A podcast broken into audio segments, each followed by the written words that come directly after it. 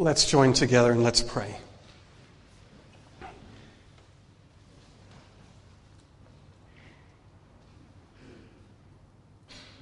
Father God, it's been a joy for us already today to baptize a, couple of little girls here. Thank you for that wonderful image of how your grace comes to us and meets us before we even know it. Lord, thank you for baptism, which uh, allows us to think on these things and to celebrate them. Lord, help us now as we come back to your word and try to learn more about what baptism is, what it means for us, and particularly the, the role that it might play in our lives. We pray that you would meet with us and by your Spirit speak to us. Amen.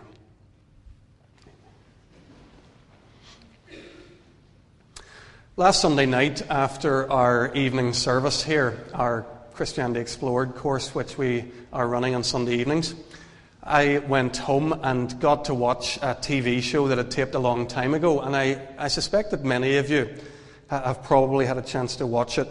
Losing Our Religion, a documentary uh, presented by William Crawley, where he was analysing faith in modern day Ulster.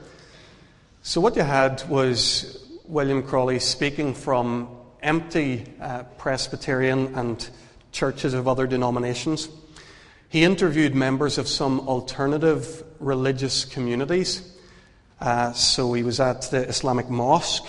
He met with some people from the Humanist Society, and he met some people who simply gaze into the stars. And as he concluded his documentary on the state of religion in Ulster, present day Ulster, he said Northern Ireland isn't likely to lose its reputation for religion anytime soon. Religion isn't dying, it's just evolving as our society is changing. So that was a, probably a more balanced and more honest assessment of what's going on than the, the title of the documentary might suggest. I'm not so interested in the, the whole subject of that documentary for today's purposes, but there was one part of it that, that really captured my imagination, and I'm, I'm sure you maybe remember it if you saw this program. At one point, we were taken to Portstewart Strand, and we joined there with a crowd of, of people from Causeway Coast Vineyard Church. They were welcoming new lines of converts dressed in wetsuits as they were about to plunge quite literally into the Christian faith. They were waiting on Port Portstewart Strand to be baptized. We are thinking just for two or three weeks here in our church life together about baptism. What is this? What does it mean? Uh, and what might it mean for us? I'll come back to that crowd on Port Portstewart Strand a little bit later. But if you remember, when we looked at this first a fortnight ago, we, we looked back to the Old Testament and we recognized that although the Old Testament doesn't mention baptism, it does teach us a lot about how God deals with people. He's a God who makes covenants, He takes the initiative and makes agreements with His people. And we thought particularly of the covenant that God made with Abraham, where God, in His grace, reached out to Abraham and how Abraham, in faith, responded to, to God reaching out to him. And if you remember, we said that there was a, a very tangible thing, a, very tangible mark of that covenant that God gave to Abraham. And in that case, it was circumcision. We went on to say that nowadays in the Christian church, there's still a covenant and there's still a mark of the covenant. The, the covenant now has the mark of baptism. Those who respond to God's gift in Jesus Christ carry the mark of baptism to show that they have responded to God's initiative in faith. We thought very quickly as well about a, a, baptism very early in the New Testament, John's baptism, if you remember. And we realized that it taught us another important thing about baptism because John was washing people in the Jordan River to signify their repentance, their turning from their sinfulness. And we said that in every baptism, that, that's an important element. The understanding that repentance on our part and God's gracious washing and forgiving will always be present. As we move on from the Gospels and look at baptism in the New Testament, particularly in, in Acts and in the letters written to the Christian churches, one thing becomes clear baptism was vital, absolutely vital for these early Christian communities. It's spoken of right throughout the New Testament, and there's a whole range of imagery there uh, of different ways in which baptism is talked about. I thought this morning as we try to think very quickly about the meaning of baptism.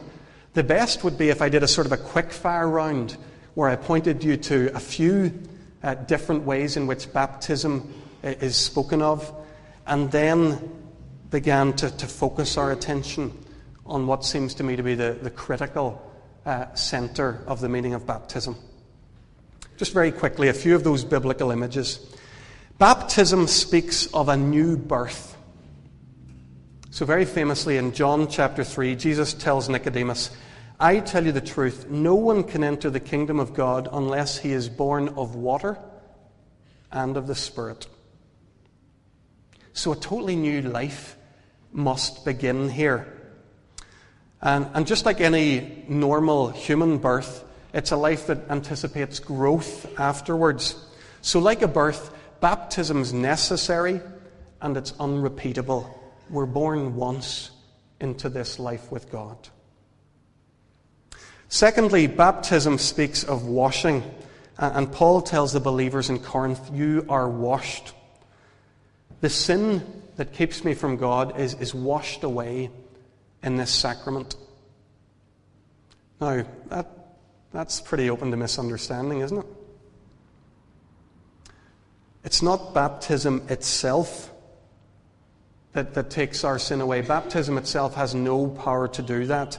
Our baptism only has power because of that supreme baptism of Jesus Christ. Do you remember we talked about this a couple of weeks ago? Jesus talked about his death on a cross in Jerusalem, and he said that that was his baptism. Our baptism only has power in so much as it appropriates for us what Christ won for us on the cross. So, baptism is about a new birth, it's about a washing, it's about justification.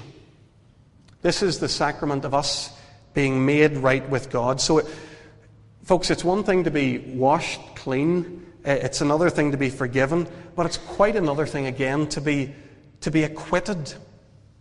For God to say, all the charges against you are dropped. You stand unaccused. And that's another important thing that we're taught about baptism. Baptism is like putting on a new suit of clothes. That's what we read together in Galatians chapter 3. Paul says, For all of you who were baptized into Christ have clothed yourself with Christ. It's as though Christ finds us in our smelly, grotty, worn out clothes. He takes us, he, he allows us to undress from all of that. He washes us perfectly clean. And then he gives us a, a wonderful new, fragrant, and bright set of clothes. The new suit is Jesus. We clothe ourselves in Jesus. Folks, there are other New Testament images of baptism that we could include here in this quick fire round.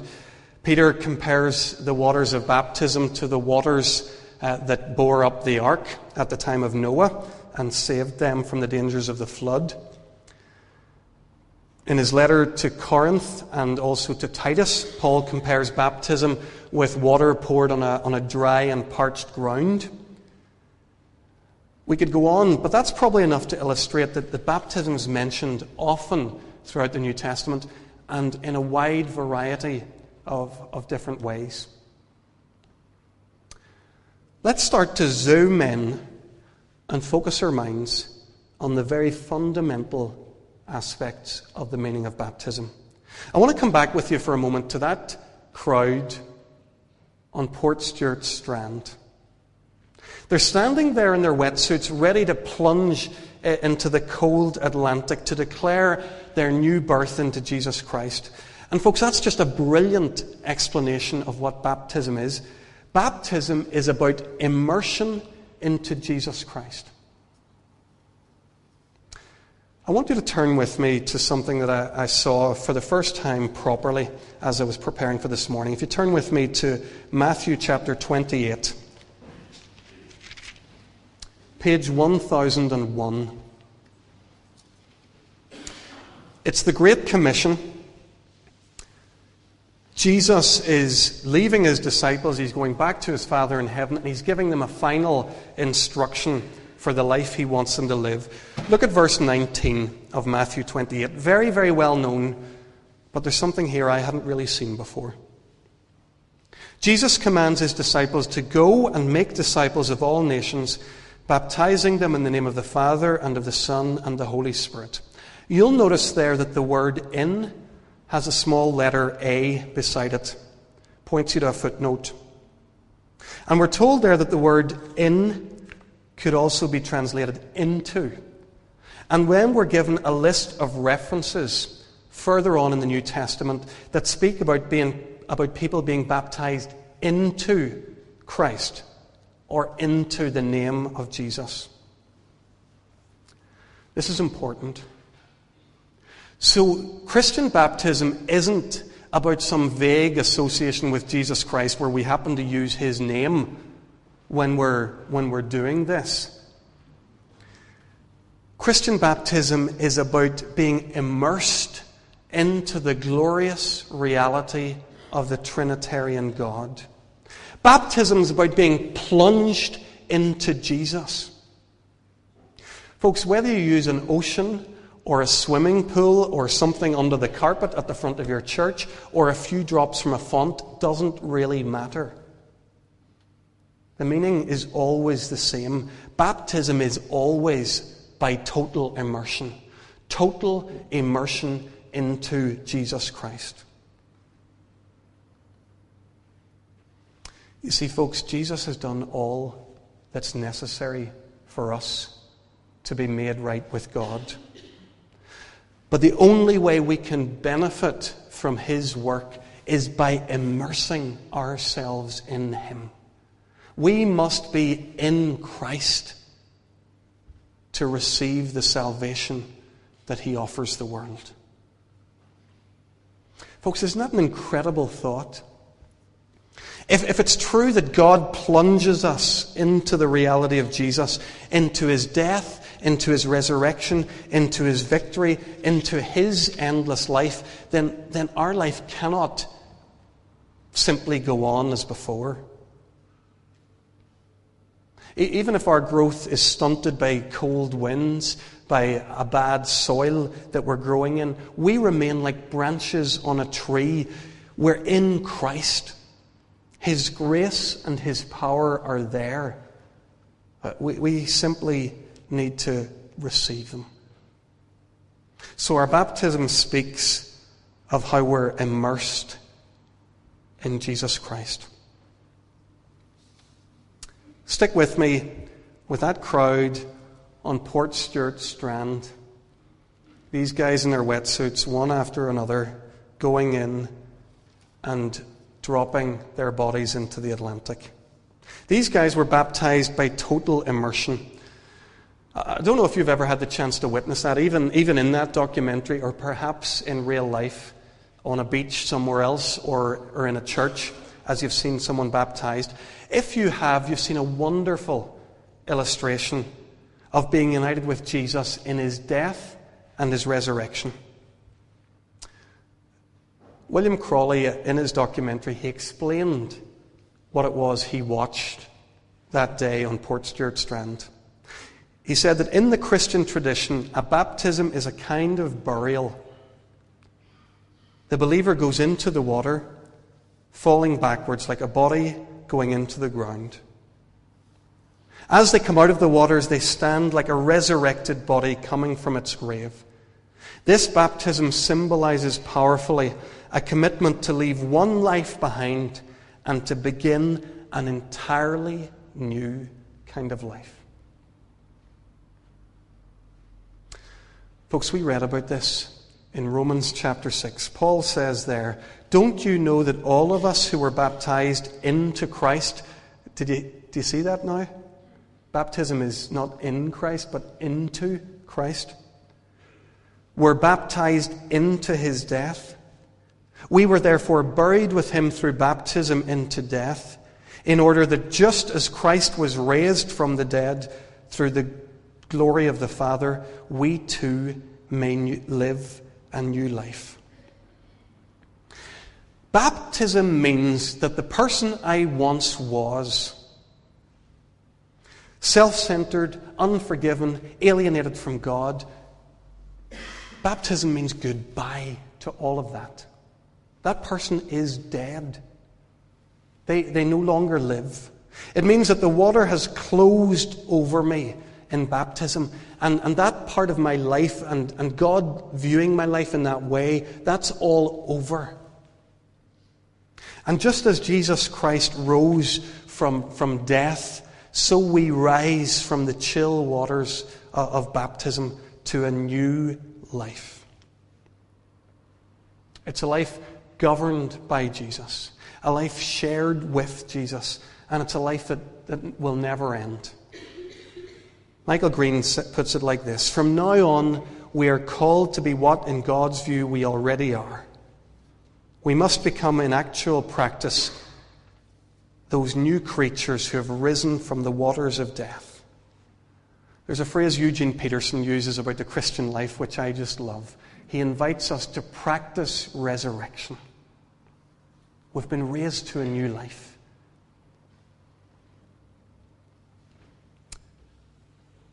Folks, this is powerful stuff. I'm sure you'll agree. Christian discipleship is, is essentially about dying and rising again to an entirely new life. We have to d- die to sin and live to righteousness. So the whole of this Christian life is, is encapsulated wonderfully in baptism. What does baptism mean? It means a believer's total immersion into Jesus Christ, they're dying with Him and they're rising to a new life.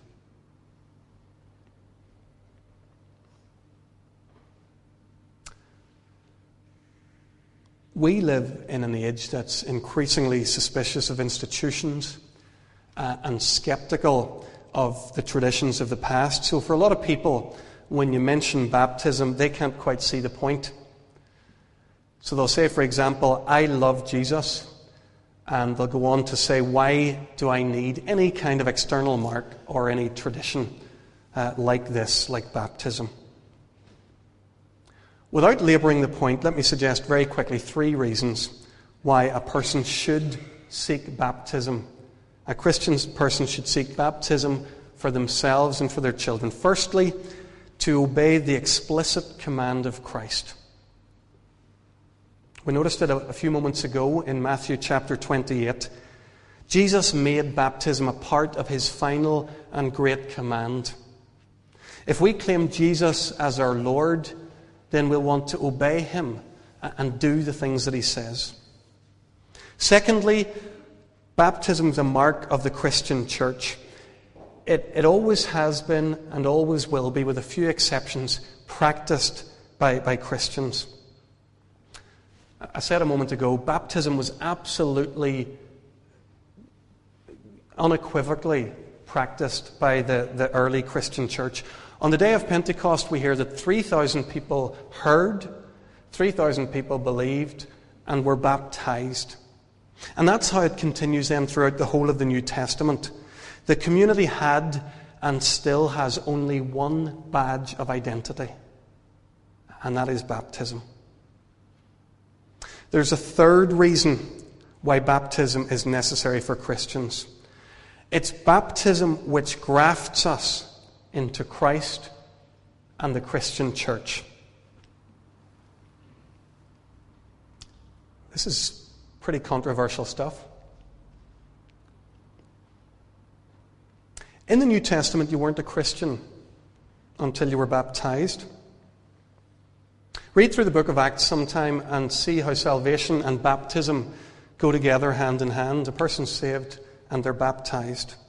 It's through baptism that we're immersed into the Trinity. It's through baptism that we're born again. It's through baptism that we're saved. It's through baptism that we're buried with Christ and raised with Him.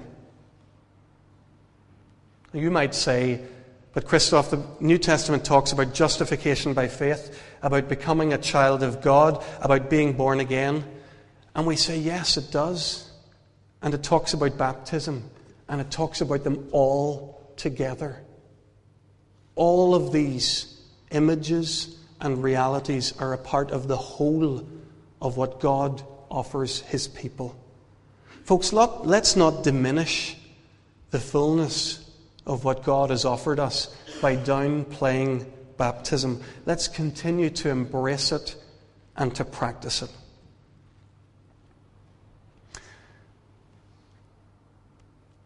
Perhaps you're here this morning and you're someone who's come to faith in Jesus Christ, but you've never been baptized. I would love to baptize you if you would like that. I can do it here with a few drops of water. I can take you to a, local swimming pool or to a church somewhere that has the right facilities. I can take you to Sea Park Beach or any other beach of your choice. If it's in the Bahamas and you want to pay for me to, to go, I'd be delighted.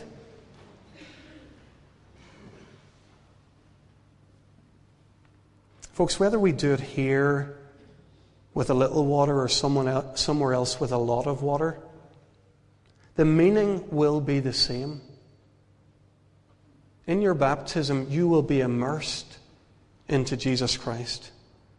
In your baptism, you'll identify yourself with Him in His death and yourself with Him in His rising to a new life. That's the meaning of Christian baptism. And it's open to all who respond to God's gracious offer in Jesus Christ. Let us pray.